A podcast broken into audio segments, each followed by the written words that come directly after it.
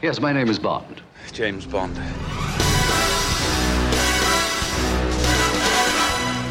Welcome to Now Playing's James Bond retrospective series. I hope we're going to have some gratuitous sex and violence. I certainly hope so too. Celebrating the 50th anniversary of Bond in films, Arnie, Stuart, and Brock will be watching and reviewing every James Bond film, ending with this year's newest Bond film, Skyfall. Do you expect me to talk? No, Mr. Bond, I expect you to die. Be warned, Now Playing has a license to spoil and use mild adult language.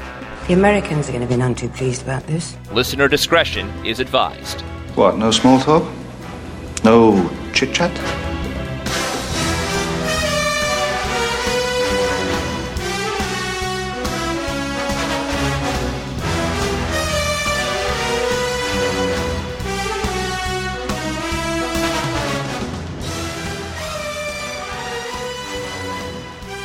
Today we're talking about Moonraker, starring Roger Moore, Michael Lonsdale, Lois Chiles, Richard Kiel, Bernard Lee, and directed by Lewis Gilbert. This is Brock, James Brock, co-host of Now Playing. Stuart in LA. And appearing with the tedious inevitability of an unloved season, this is Arnie. See that some harm comes to him. and we shall. Let's talk Moonraker, guys. Now, this has got to be the most notorious. When people shit can on Bond, I always feel like Moonraker is the first one they go to. And well, it should be. I mean, we said last time that they said Bond will return with For Your Eyes Only, but we've said in previous Bond podcasts that Bond is not a leader, he is a follower, a follower of trends. Disco Bond, aquatic battle Bond, anything that's in the moment, Bond is going to just latch onto and try to emulate to keep relevant and not be relegated to the 60s. And so when Star Wars came out, hell, let's put Bond in space with laser guns. Right now, that makes sense, right? Well, everyone went to space. I mean, Yeah. the year of Star Trek, the year of Alien. Walt Disney had their PG movie Black Hole this year, Battlestar Galactica and Buck Rogers. Everyone was jumping on the Star Wars bandwagon. It wasn't just Bond, but Bond is the biggest stretch. Bond's been to space. This ain't new. I mean, he almost got his foot into the rocket on You Only Live Twice. We've seen him fight satellites. We've seen him toy with the idea of stopping events in space, but this is something different. This is one small step for Bond, one huge leap for credibility to have where we're going to go with this movie. I think Stuart's right. It's not really fair to say he's the only one, but they go into space in the second half of the movie. The first half of the movie, they're on Earth. And people Yeah. always think of the second half of the movie right away. It's kind of like when Home Alone, you always think about the end of the movie when they have those villains get beat up and they have the whole first half of that movie that's actually telling somewhat of a story. We'll get into it as we go along here, but James Bond in outer space, it shouldn't have to be so crazy to think that James Bond would have to be involved in some space adventure. It's just the way they tell the story that makes that so. And of course, I've already read this one. Over at Books and Nachos, Brock and I are going through all the Ian Fleming works. This was an early one. This was the third Bond adventure. And of course, back in the 50s when this was written, there was no space shuttle. There was no space stations. There was none of this. They had to invent most all of this. It was about missiles. It was about nuclear warheads. The story that has been cobbled together here has been lifted from Star Wars and other Bond movies. There's very little of the material of the plot from the Ian Fleming work. They have not only drifted from maybe what they were doing in the movies, they're way far away in another galaxy from what Ian Fleming intended at this point. At the time, the space shuttle hadn't even premiered yet. NASA fell behind. So this is the first time that audiences around the world saw the space shuttle, which was supposed to have launched before the movie was released. It was delayed about two years, and they actually worked with the filmmakers to make it look as realistic as possible. The boosters in the back of a plane, all that kind of thing, which seems far-fetched in 1979, we all know that's how it actually happened on the back of a 747 being piggybacked. That to them was science fiction. And there's a very funny quote by Albert Broccoli that it says, all those science fiction movies, they're doing science fiction. Here at Moonraker, we're doing science fact and I just laughed out loud. Because while there certainly is a lot of factual stuff in this movie, Really? There is, sure. Yeah. There's a place called the Amazon. That is true. Well, the space shuttle and the centrifuge stuff and space travel is possible, but there is a little more to how the ships get up into space than the Millennium Falcon. There's a little more factual information here.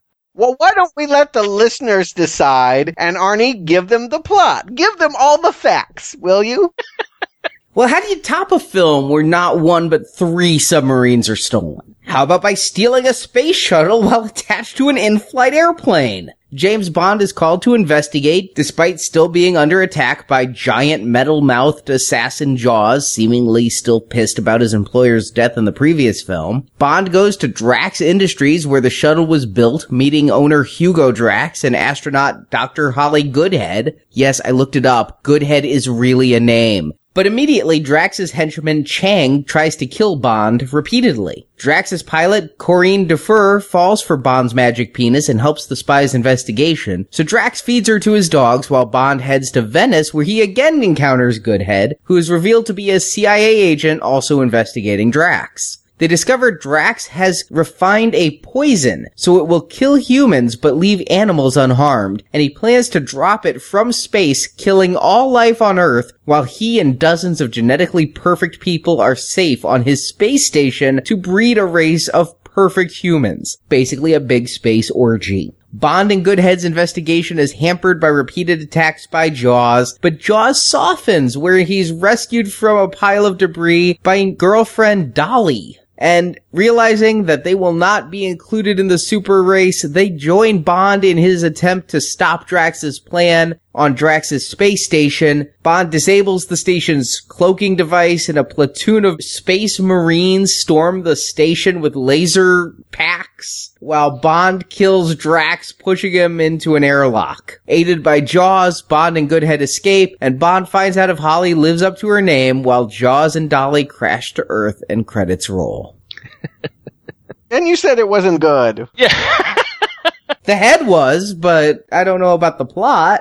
The plot's very similar to the last movie. I'm wondering now, did the Atlantean want to make a super race? Maybe that was his whole plot was to make a super race of webbed fingers. He even said in the last movie, why do people want to go to space when there's so much underwater explore? Well, if you take the last movie and change ocean into space, that's exactly the same thing. It's the same director. It's Lewis Gilbert again. The guy that I love for You Only Live Twice. He's disappointed me now with Spy Who Loves Me and, well, Moonraker. Yeah, but this time I think the villain is much stronger. The last time my biggest complaints was the villain was not strong and the plot was confusing. I understood his main plot, why he was doing it, and I found him to be a good Bond villain. So that's a big, big, big difference. Huge leap. Big, big leap. And yes, totally agree. I love Hugo Drax. My problem is he's not in the movie very much, but I like the actor, the way he plays it. He meets Bond and his first thing he says is the only thing English society has ever contributed to civilization is afternoon tea. He's funny, he's witty, he's got this droll sense about him. I like his whole idea of creating a super race that the future civilizations will look up to as gods. I think that it's crazy and it's absurd, but it's more in the Goldfinger vein. I mean, it's absurd in a way that's campy fun. This is a great villain. I agree completely. I like him. He's very Hitler-esque, isn't he? He's kind of a short, dark-haired guy taking a bunch of Aryans to create a master race. Yeah, and in the book they even played with that. He was a refugee of the Wolverines, that sort of the post-Nazi Germans that were infiltrating various things in Europe. So they kind of retained that. Yes, he is essentially a Nazi in space. Yeah, and what I also like about the character, him soft spoken and has the great lines. One of his lines actually explains why he doesn't just put a bullet in Bond. He says something like, you defy all my attempts for an amusing death for you. And it really makes it fun for me here. The villain actually calls out, yeah, I could have killed you any time, but I'm trying to have fun with this. And it's really kind of fun to have this call out to the audience. Yeah, we get it. But you know what? This is the fun of the movie. And this villain really lifts the plot to a point where when we get to Crazy Town later on, it kind of keeps it as together as possible. Absolutely. I don't think any one of us is in danger of calling this one of the best James Bond. Really, it's a sliding scale. What I'm wondering is, can we stop the slide that I would say Roger Moore has been falling down since he took over the role? Can we see him at least improve upon some of the last ones? Is this going to be better than Spy Who Loved Me? Is this going to be better than Man with the Golden Gun? That's really my measuring stick at this point. Will I be able to enjoy it at all? Well, for me, the trend that has continued is the trend of lunacy. Is this better than The Spy Who Loved Me or is it worse? I almost find it hard to judge because The Spy Who Loved Me, while it had its campy moments, seemed to take itself pretty seriously at times. Not serious like on Her Majesty's Secret Service, but yeah. It wanted to have it both ways. It wanted to have exciting action and an interesting plot and a love story that was serious while still having Jaws make goofy faces and a guy thinking he's had something slipped in his drink because the car drives out of the water. This one, I feel we've ventured into parody. We mentioned back with the Jaws series that they talked about making Jaws 3 just a straight up parody movie. And I feel like that's what they've done with Bond here. I think that while Drax is a good villain, this whole movie is so damn silly that if you go in and you're comparing it to the Bond tales of yore, then yeah, it's gonna completely suck. But if you go in expecting something more akin to Casino Royale than the 60s we've reviewed, this might be considered a step up. Well, I don't think I agree with that completely. I don't think they're going for parody here. I think they are going off in directions where they haven't gone before in the silliness. I agree with that. But parody I disagree with, and I think the opening sequence here really shows us that they're trying to keep it down to earth as possible by falling down to earth in that incredible pre-credit sequence. Yeah, say what you will about the rest of Moonraker. This is one of the best openers. This stuff's great. Yeah, I love this whole thing. It was a very exciting opening and the most dangerous Jaws has ever been. And then he ends it by flapping his arms like wings. And that was funny. And you were talking about parody. Well, that's the time for a joke. I think that was really funny. But it's Wile E. Coyote. It's not the humor that I've enjoyed in the previous films. It's not even campy. It's kitty. Here's the problem. Bond was such a symbol of the sexual revolution of the 60s. A decade prior, he looks like a joke. And if they can't believe in him anymore, all they can do is comedy. I think you're right, Arnie. I think at this point, they aren't even trying to play this straight. It is seriously, how wacky can we make it? And you're right. They push it too far. I'm with absurdity. Believe me, I'm with outlandishness. I'm with absurdity. I want to go to the moon with these guys, but I don't want so many broad jokes. There are so many times where I almost feel like they turn to the camera and da da da ba da ba. Come on, is this the Catskills here? I mean, don't you know how to tell a joke? The first hour of this movie, to me, it's some really great James Bond movie. This is a pretty serious movie, except for the one-liners. In the first hour, when he's investigating Drax, actually doing some spy work. Yes, flapping the wings is a little cartoony. Yes, later in the movie, when we get to Brazil and beyond, it gets crazy town. But in this first hour, when he's investigating Drax, this is good James Bond stuff. This first hour is strong. I agree. Maybe not as strongly as what you're putting out there, but yes, we don't know how crazy it's going to go for the first part. And there's some good stuff early on when he's trying to find out what happened to the shuttle. They find the debris. They don't know where the shuttle is. They know it's not in the wreckage. So Bond goes back to the people that made it.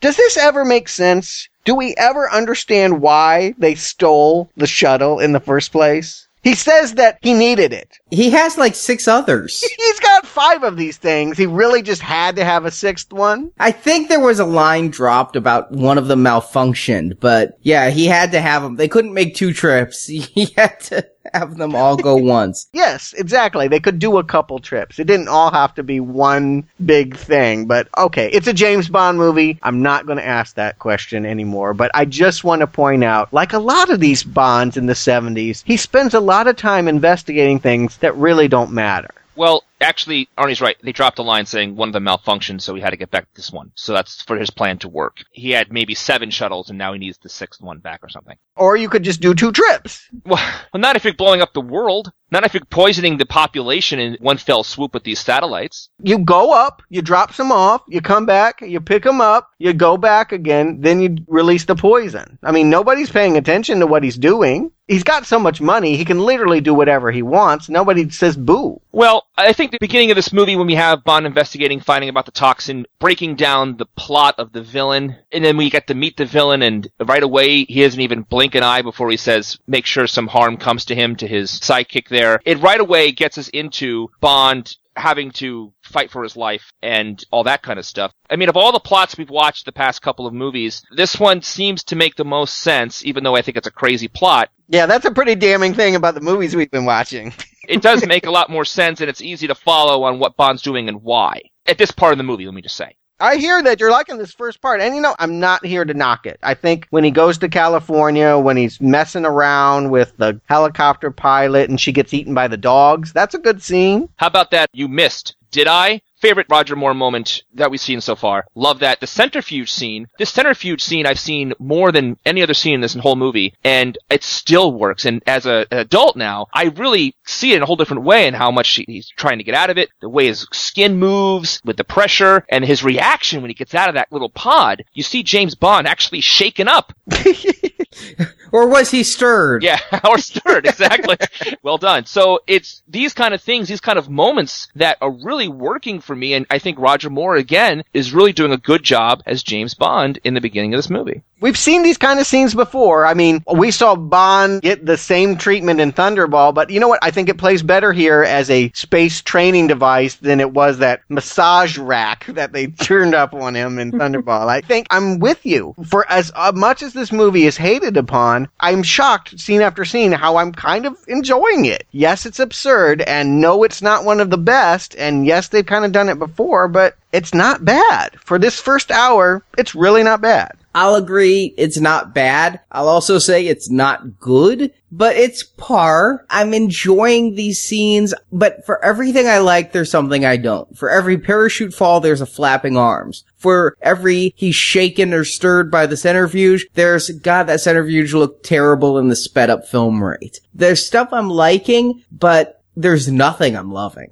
Fair enough. My first big guffaw in the movie that I was laughing at the movie as opposed to with the movie was when Drax calls the henchman hotline and gets Jaws to replace his Chinese guy. The whole joke about Jaws going through the airport security thing. Why did they even make a joke about how he hired him? Just seemed it was weird, and that's the first time I laughed at the movie. Later on in the movie, Jaws talks, which caught me way the hell off guard. I thought maybe he couldn't as part of the dental deal. Like his jaws were wired shut? No, they obviously weren't wired shut, but maybe he accidentally bit off his own tongue when those things were new, hadn't learned how to work them yet, but his tongue has to be at risk at the very least. I now feel bad if he ever goes down on Dolly. God. Or Goodhead. That's the reason you feel bad. I feel the metal teeth. No, I'm talking about the metal teeth. They cut through everything. I would have liked it if somehow Jaws went to Drax and said, I hate Bond, you hate Bond, we should team up like Venom and Sandman in Spider-Man 3. Or Two Face and Riddler and Batman Forever. Yeah. I'll admit, I was confused that Jaws was here. I mean, I remembered him coming back in the opening. I did not remember that he was going to go all the way to the end of this movie in space. My one memory was him waving through a spaceport window at the end. That was my only memory of Moonraker coming in. And as a kid, I loved that he turned good at the end. And apparently, the fan mail after the first movie was exactly as the producer said that we love Jaws' character, but a lot of kids wrote in and said, why does Jaws have to be bad? And so the ending we have to thank all the children of the world who wrote letters. It's why he was on James Bond Jr. Jaws was a great character for Spy Who Loved Me. He elevated, he buoyed the best parts of that movie. Here, he's a problem for me. Jaws showing up the way that he does, he is unfortunately the pandering to the child audience. And I don't mind a little silliness, but he's the one that's always pushing it too far. There's one scene in particular that he adds nothing to the movie. And it's the action sequence when they're on top of the cable cars on Sugarloaf Mountain. Is that what it's called? I think. In Rio, yeah. they stop the cable cars in midair, and Jaws comes down to take care of these two, Dr. Goodhead and James Bond. And the problem there is, besides the terrible background plates and rear projection front projection, whatever they're using, clearly those actors are not on top of those cable cars. And clearly it's stuntmen in the long shots. But beyond all that, Is it the jump? The jump is terrible. the jump is awful. But beyond that, there's absolutely no tension in this scene. There are thousands of feet in the air, but none of these three people, let's put it this way. Bond can't die. It's halfway through the movie. The lead lady's not going to die because she's the lead lady. And we all know Jaws can't die. So what's going to happen here that is going to be any sort of tension or suspense? I think you're a little out of it though, because the entire point is to constantly feel James Bond is in danger. The filmmaker is failing, but a good action movie can excite you and make you feel danger, even if in a existential way, you know the hero will live to the end and good will defeat evil. In Die Hard, you know Bruce Willis is going to make it to the end, but that doesn't make the attacks on him less exciting and feel less visceral. Here, because of everything you've mentioned and just poor ass directing, nothing ever feels dangerous. And I don't even know that it's maybe supposed to because like we said, it's aimed at six year olds. Danger might freak them out. The difference here is, Arnie, the reason I'm bringing this point up is that not even the bad guy has a chance of dying here. If he had the Don Rickles guy from the last movie come up there and do that, or another henchman, or even the Chinese guy going on top of that and fighting James Bond, then he could fall off and add some tension to the scene at least on some level. It isn't about the hero not dying, it's the villain can't die also, and therefore the whole point of the scene is superfluous. I just don't like Jaws in this movie. I didn't even really understand why he would go to work for Drax. He can never get all the elements in place. It's like, hey, I got a villain I can finally stand behind. Hey, I'm rolling with what Roger Moore is doing. 50 years or however old he is now. He's liver spotted and I love him. So I'll go with all of this, but now I'm feeling like the henchmen aren't very good. I don't like Chang and I just feel like Jaws is inappropriate. But I will say this to your defense. Yes, when they're going over the waterfall, when they're fighting over the cable car, they're not particularly good action scenes. But in those moments, I can still enjoy them as travelogue. I like where we are in the world this time. It was a problem for me in Spy Who Loved Me that I just wasn't caught up in the scenery, the clothes, the tactile stuff. But here, I enjoy where he goes. I think it's fun to be in Venice. I think it's fun to be in Rio. I think that the choice of locations can sometimes make all the difference. If he had wound up back in Vegas, I'd probably be hating it. But I like, even in these silly, not particularly well staged action scenes, that we have some natural beauty and just some things to catch our eye. That's great, but watch the travel channel. I still am having trouble figuring out why he's going where he's going. It is again, just like the last movie, a dropped line. Oh, there's a fingerprint on the vial. We're going here. Our analyst traced that in the vial is this thing from South America. So let's go to Rio. It is all so tenuous if this is how spies investigate, we'd never hear anything. We would never find out anything. He should be wiretapping. He should be listening for chatter. He should not be, well, let's go to a country where a plant is and hope I stumble upon the bad guys. I also found the action scenes to be okay. Here's another action scene, and I had this been there, done that feel to the Venice Canal chase and the boat in Brazil on that river. It all felt like we've seen that before, and even though we've done it before, let's do it different. In these sequences, they're failing. And also on top of that, as we mentioned earlier, like the end of the Venice action scene, they had that horrible drive through the square, which is terrible and stupid, and the double taking pigeon, and the guy again with the drink. That pigeon needed to be cut. Somebody needed to tell him, not only is it a stupid joke, but it looks bad because it's reversed film. Agreed. So Stuart, even though it's beautiful Venice, it's just, it's lame. I get to the point where I don't care anymore that it's beautiful. You can still supersede that because it's so nice to look at.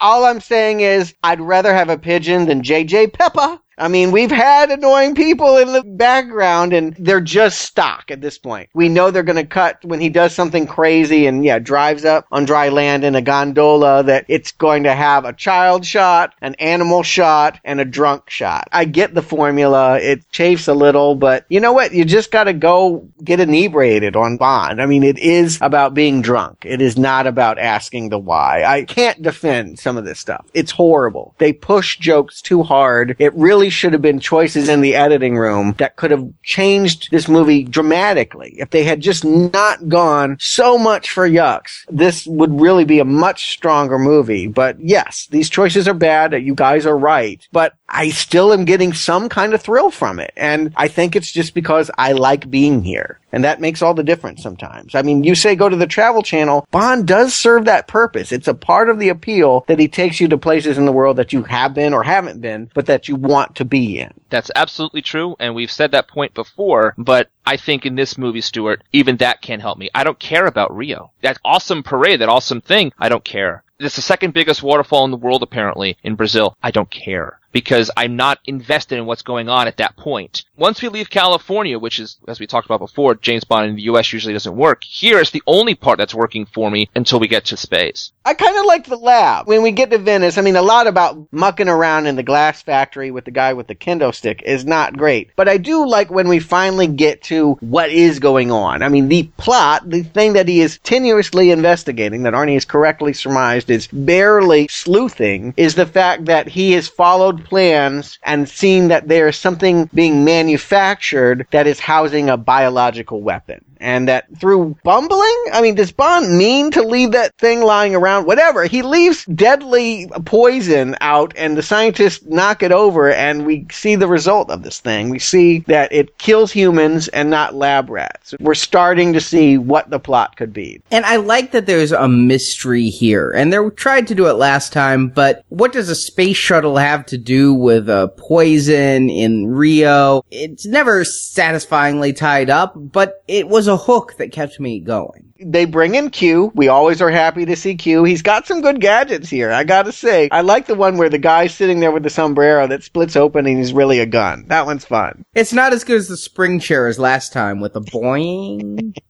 He's always got good stuff, but he's the one that determines that this toxin comes from an orchid that's in the Amazon. Yes, how does Bond follow up on that lead? By driving around on a boat aimlessly in the Amazon? That's not great, but I at least understand why we're going to location to location. Sometimes I don't even get that connection. I am going to say this is a step up. I feel more engaged and maybe it's just my thing of the ones that get hated on, I tend to want to shelter and the ones that get overpraised, I'm like, eh, what the hell? That's very nice you to say that because it's exactly how I feel. I liked it better than I thought I would because I have bad memories of this movie. I watched it three times for this review today and not one time I was watching it did I find it unwatchable. I just couldn't get connected to it. Every time I got to Brazil, I'm like, here's where it falls off a cliff for me. And of course, literally, it's a waterfall. It really does. The movie falls off the cliff there because at that point, it just goes to crazy town. And while you have the poison linking to space very cleverly, I get the plot. I understand it completely. I understand why he's doing it. And that really helps me stay invested in what's going on. It's just, I've said before in these podcasts that there's a certain level of fantasy and craziness that I'm absolutely willing to give a James Bond movie. But when they push it over the top for me, even I have limits of what I can give James Bond in the crazy land. And this movie goes so far into crazy land for me that I have trouble justifying what you're saying about Venice is okay, but the gondola ride ruins it for me. It gets even worse when he's putting on the western wear and what I will give this movie though is it's a de-evolution because it starts off pretty much like any Bond film you've seen. It kind of gives hints of where it's going to go, but it slowly transitions. It's a fade from the Bond we saw last time to space lasers let's not get to the end quite yet. Space is only the last 30 minutes. And for me, what you guys are talking about, where the first time that I had a dramatic pause of like, what the hell is this doing in this movie? I think comes when he's with Manuela. M has hooked him up with a chick in Rio and they're wandering around some factory for some reason that's not entirely clear. And this giant clown is following them around. I had no idea it was going to be Jaws. I thought for sure it was going to have a blow dart that pops out of the mouth or something like that. Yeah, you really needed to make different choices to make this movie stick. You don't want to have something that feels like a spy movie, a vampire movie and a Brazilian dance movie because the plot's absurd, but the tone could still be tamped down, and it's not. We have another secret agent paired with Bond. We have Goodhead. She's CIA instead of Russian, but another spy going with Bond on his mission. Yeah, but just as wooden performance, I mean, maybe a little better than the last one, but I still did not find this character all that engaging. Her line readings were pretty flat. And you mentioned last time that she was up for Spy Who Loves Me. This is Lois Chiles. Yes, it is. And so we pretty much would have got the same performance out of her. I agree. All of my hopes pinned on her of like, if only she had taken the role, Spy Who Loved Me could have been a recommend. I don't think so. I gotta say, she's not bad and she's better than Bach, but she is unfortunately in that same Stepford Wives category as so many of these Bond girls. You know, I did find her eyes, though, very tempestuous. The last movie, Barbara Bach had those dead eyes, like sometimes Scarlett Johansson, I think, has in certain roles. And just that you don't see anything in her face. It's completely blank. Where here, there's a sparkle in her eyes in a few scenes that actually work. But when she starts talking, it's so flat. Maybe it's the overdubbing that she had to do for her part or something. I don't know, but it just comes out so flat that even though she has a little bit of sparkle in her face now and then, in some great shots of her, it doesn't work. I agree with both of you. I liked how she was written, didn't care for the performance. This is a downgrade from The Spy Who Loved Me because Agent Triple X, even though both are bad actresses, I felt because she was more in the movie perhaps, and because there was the antagonism of Bond killed her previous boyfriend and she was Russian and that just means something right there. When you bring in an American CIA agent who doesn't have a vendetta against Bond, it loses all that tension and thus is just simply bland. She's not an asset. I'm going to put it that way. She's not a problem for me or a huge problem, but she's not an asset. She's not helping more out with all of this. So I'm not really liking what the henchmen's are doing. I don't really like the chick. It really is going to all come down to Bond versus the villain. And unfortunately, the final half hour is going to mean a lot. It's going to be a make or break it point. And we've been talking about Crazy Town. I think we're there. I'm surprised it took so long because my memory is called Moonraker. I knew it went to space. When it goes to Rio and Venice and all these places, I'm like, wow, I really just thought most of the movie would be in space. Maybe this is more grounded than I thought. I knew coming in, oh, they made a Star Wars James Bond, but I'm like, maybe this isn't going to be as bug nuts as I expected. Oh no, it is. It just took a while to get there when he goes to space, again, I'm expecting this. I knew this coming in. When I'm really just, my eyes are crossed and my jaw is slack is during the laser battle in space between the space marines and the genetically perfect people. What gets me about that part is that the space station was made appeared on everyone's scopes because Goodhead and Bond took off the cloaking device or whatever, the jamming signal. The US was able to get a bunch of soldiers who were trained for space battle onto a shuttle and launch into space inside of 20 minutes, which we all know is impossible. I mean, at that point, we already saw people go into space without any spacesuits on. And we have earlier in the movie when they're training in centrifuges and they have artificial gravity on the space station, but never mind the fact that they're not wearing spacesuits when they travel through space. So when you get to space people with lasers, it completely goes off the rails. You know what? Here's the thing. I am okay with lasers. We saw a laser earlier with Q. He was testing them out in the lab. You give Bond a laser. I expected that. I'm tired of the whole idea of this pandering American troops that come in the end to help Bond out. Like, I didn't realize that this was such a stock thing that they did, but now we've seen a couple movies where they're coming to aid him, and it's just not needed. I want to see Bond save the world. I don't want Colonel Scott and all of these other nameless guys running around. I think that Bond and an American spy would have been enough to take this out. I don't think you needed to make it everyone's got a gun in space. For me, it's the fact that they go so big with the cast that makes it ridiculous. I have felt that way since the very first Sean Connery films that use this trope. Be it a British army, an American army. Come on, the ninjas were cool. The ninjas were cool. I'll give them the ninjas. But every other army that comes in, I feel robs it of its power because it becomes a war and James Bond is just a player in it instead of the player in it. So I agree. All of your concerns are bad. Plus, this is a couple years after Star Wars. Don't they even know the good guy laser should be one color and the bad guy another so we can tell who's shooting at whom? well, they have different outfits on, I think. But it's all blue lasers! It is all blue lasers, and so I couldn't even tell what was going on. And they weren't very good lasers. They were inconsistent. Some people could take five hits before falling. Others one shot and they're blown up. It was a poor aping of Star Wars. And you'd think that they've had what over a decade since Star Trek was on the air. They could have even gone after that. No, it's just all this constant crisscross and it looked like a video game and an 80s video game at that, which is great for a 70s film, but bad for a movie being watched in the 21st century. Yeah, that big scene, all those people floating because the gravity went away. And the same year this came out, 1979, Stuart mentioned earlier, The Black Hole is released. John Barry did the music for that too, by the way. Love that score. It's great score. You can see the wires when they're floating. Here you can't see any of the wires. And this is amazing that you couldn't see one wire with that many wires hanging around. It's remarkable.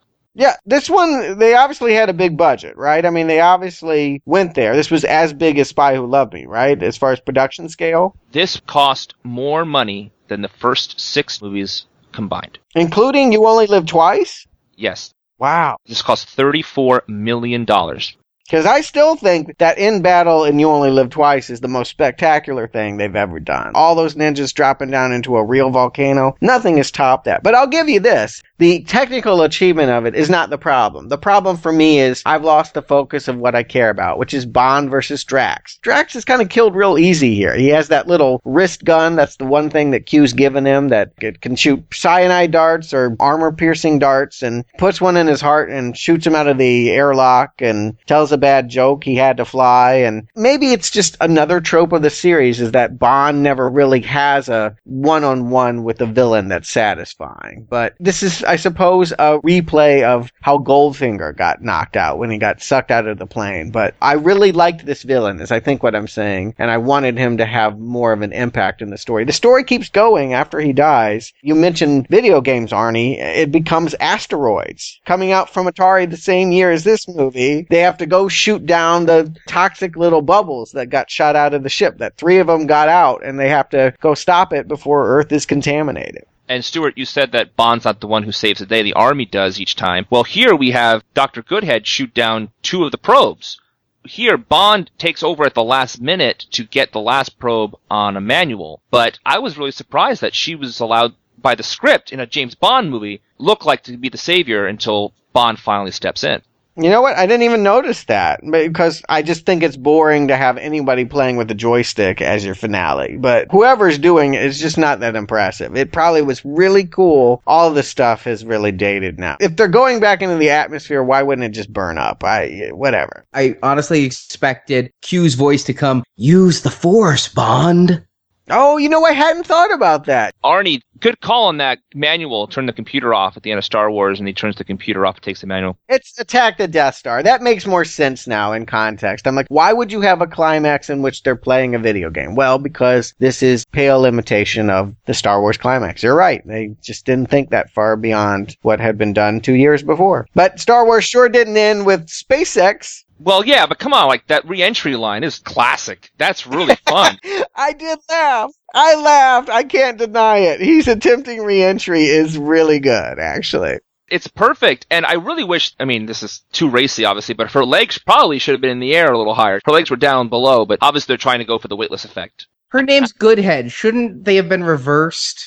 Shouldn't they not have been kissing that way? Oh, please. Yeah, PG movie, man.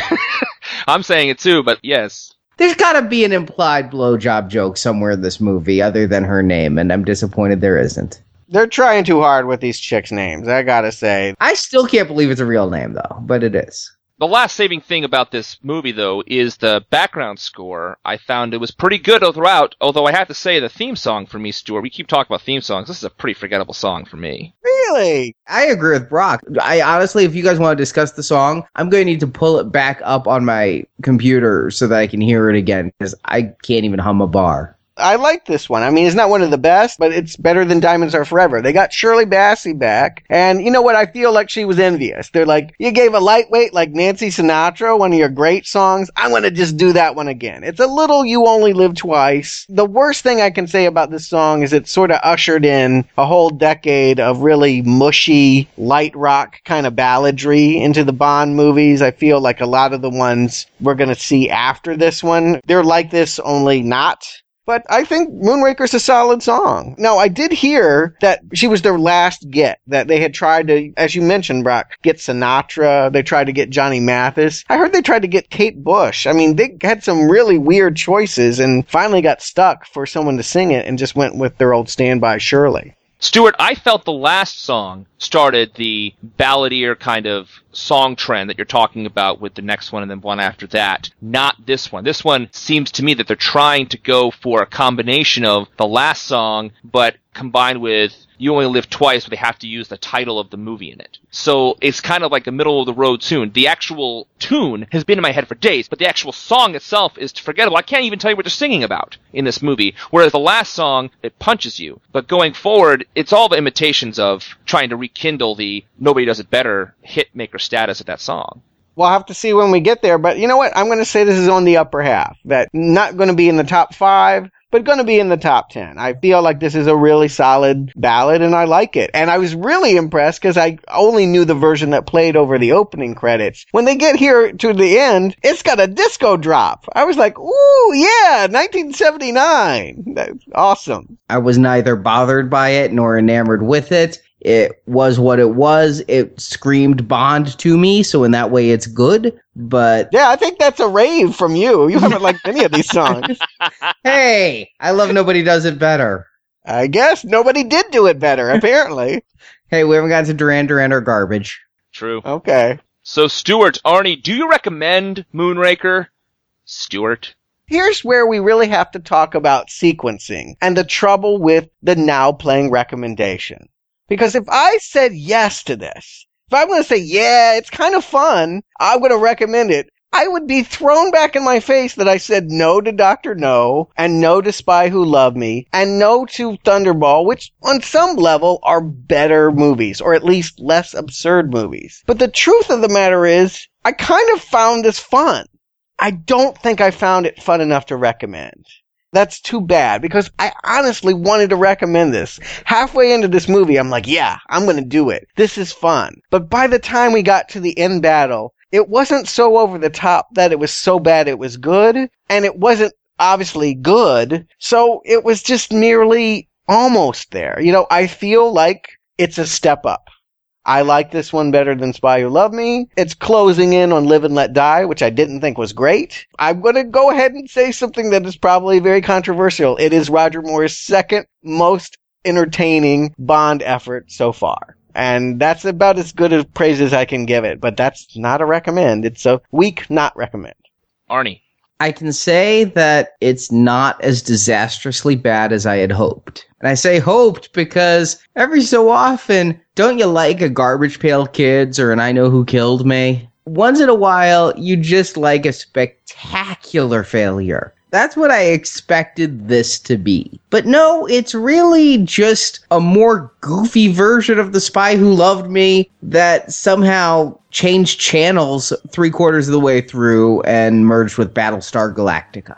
And because it is going for this tone, it is easy to be more forgiving of this one than The Spy Who Loved Me. But the fact is, I hate this tone. I don't want to see Bond this slapstick, this goofy. I like Jaws in this movie. I like that he gets a little romance. I actually find that endearing for this character, but it's not what I want in a Bond film. Let him go off and make his own Mr. Bean I Can't Be Killed adventures. But for Bond and what I expect in a Bond film, not recommend. I like to recommend the first half of this movie. And by half, maybe not mean the exact halfway point. I didn't really like the gondola chase, but once he gets out of it and drives it around, I really start losing it. And then when he gets to Brazil, I'm done. So for me, the first half really works as a Bond movie. Great Roger Moore, great villain. Serviceable action scenes with the guy, with the kendo stick, but it really does work as a movie. The problem is everything seems so boring and been there, done that, and even for the Bond fan in me, I just don't like how far they're over the cliff they're going. Product placement, for example, is all over the place in this movie. That whole ambulance scene we didn't really talk about. They have billboards along the side. Sure, they pay it off with that billboard at the end of it, but that kind of thing even annoys me here. And product placement is a huge part of James Bond. And it's just annoying here. Everything around the second half of this movie annoys me and upsets me because it's going too far to the crazy land for me. And then, of course, once they actually get to the space laser battle, I'm just like, really? In a James Bond movie? Absurdity is fun. Fantasy is fun, folks. That's not. So, yeah, you can watch this and enjoy what you're watching to an extent. I do like Jaws 2 in this movie. So, I am glad to say I thought it was better than I remembered, but it's still a not recommend from me. It's a weaker not recommend, I'm happy to say, than I thought I was going to give. So if you like Moonraker, and I know a lot of fans out there do, as one of the most successful James Bond movies ever up until the Brosnan era. What? Yeah, it was the most successful, monetarily speaking, James Bond Okay. until GoldenEye. Nothing in the 80s topped this? No, nothing in the 80s topped this. It made like double its budget back in America, and then overseas it went over 200 million. And then Brosnan was the first, I think, 100 million dollar James Bond. And then since then, everyone has been $100 million and up. Anyway, so if you are one of those fans who loves Moonraker or doesn't like Moonraker and agrees with us, go to the forums and tell us. You can find a link at nowplayingpodcast.com. You can join a discussion on Facebook, even on Twitter. And if you like this movie or if you like this review and like our review series, please go to iTunes and leave us a review so other fans like yourself can find us. And we would greatly appreciate you helping us find more audience. We're keeping up the vote as well on the website. You can vote for which freebie horror movie we're doing in October. We could do Cabin in the Woods. We could do Trick or Treat. We could do Zombieland. You guys decide, and in a couple weeks, we'll be releasing that special podcast. And we still have our donation series going on for more zombie movies. Check out all the details at nowplayingpodcast.com. All right, well, I look forward to hearing what you guys have to say about zombies on that whole series. And now playing will return with For Your Eyes Only.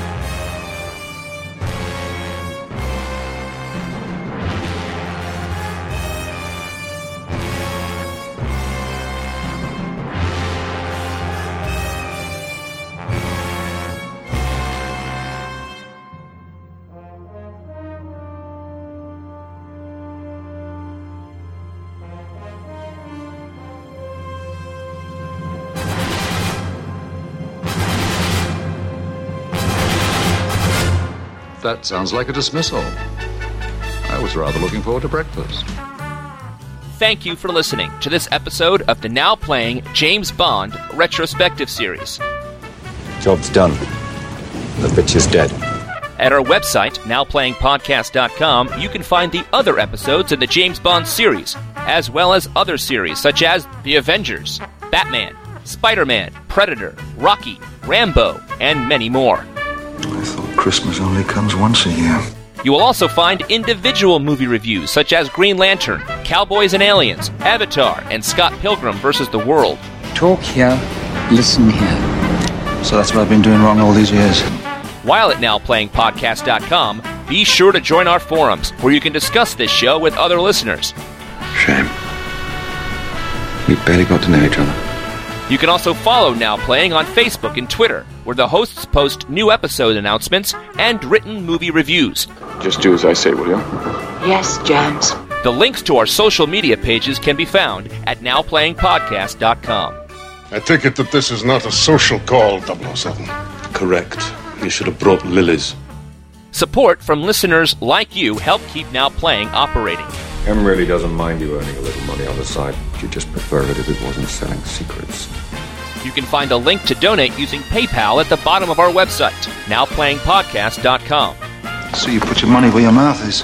You can also show your love of Now Playing Podcast by shopping in our store, where you can buy t-shirts, totes, boxers, coffee mugs, teddy bears, and much more. Well, that's quite a nice little nothing you're almost wearing. I approve. Now Playing's James Bond retrospective series is edited by Alex, Ray, Phil, Dylan, Jason, Jeff, Brock, and Arnie. One rises to meet a challenge. Now Playing is not affiliated with MGM UA Entertainment Company, Columbia Pictures, or Warner Brothers Pictures, and no infringement is intended. That depends on your definition of safe sex. The opinions expressed on Now Playing are those of the individual hosts and may not reflect the opinion of Venganza Media Incorporated. This never happened to the other fella. Now Playing is a Venganza Media production, copyright 2012, all rights reserved. I assume you have no regrets. I don't. What about you? Of course not. That would be unprofessional.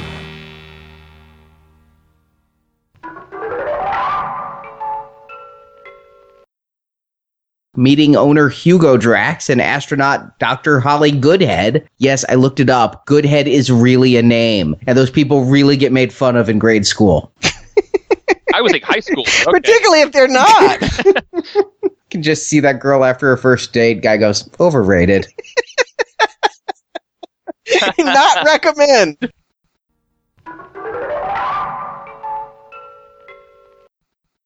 Bond tales of yore of Connery and Lazenberry. and Count Chocula.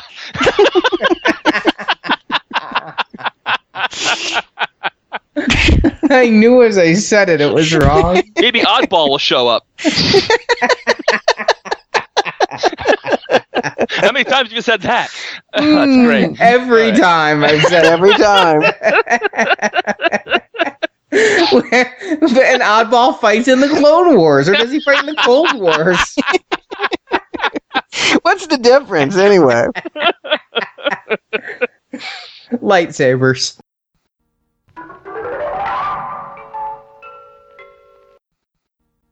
Yeah, it was phenomenal. I love the entire thing. I love how Jaws gets on with like the mounting airplanes and Huh? What? oh, sorry. Uh, Jaws fucking plane? I know he likes to eat metal, but I didn't know he did it that He'd way. be called Goodhead. Holy shit, I need to see the director's cut. or maybe I don't.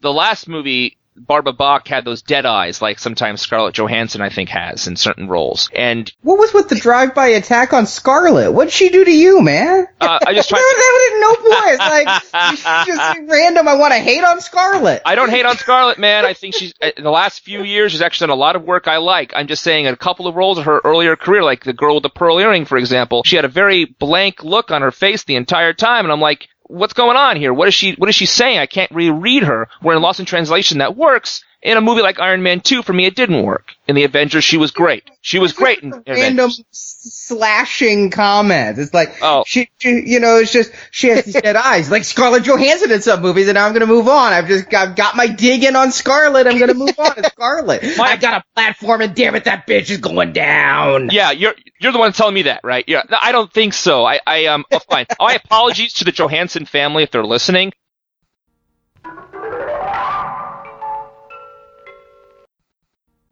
And the good thing about that is that it's for your eyes. Oh no, it's bad, lame, lame, lame. Trying to always try to make a pun with a title. I guess I should leave it to Roger Moore, huh? Try to make a pun. um,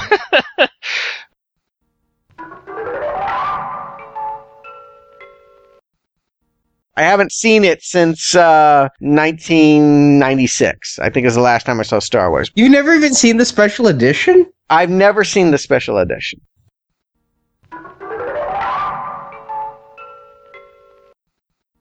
Hey guys, if someone donates a $500 donation, would they be able to choose which review we do? I would come over to their house and do lots of things. Vacuum. Would you be Stuart Goodhead? Yeah.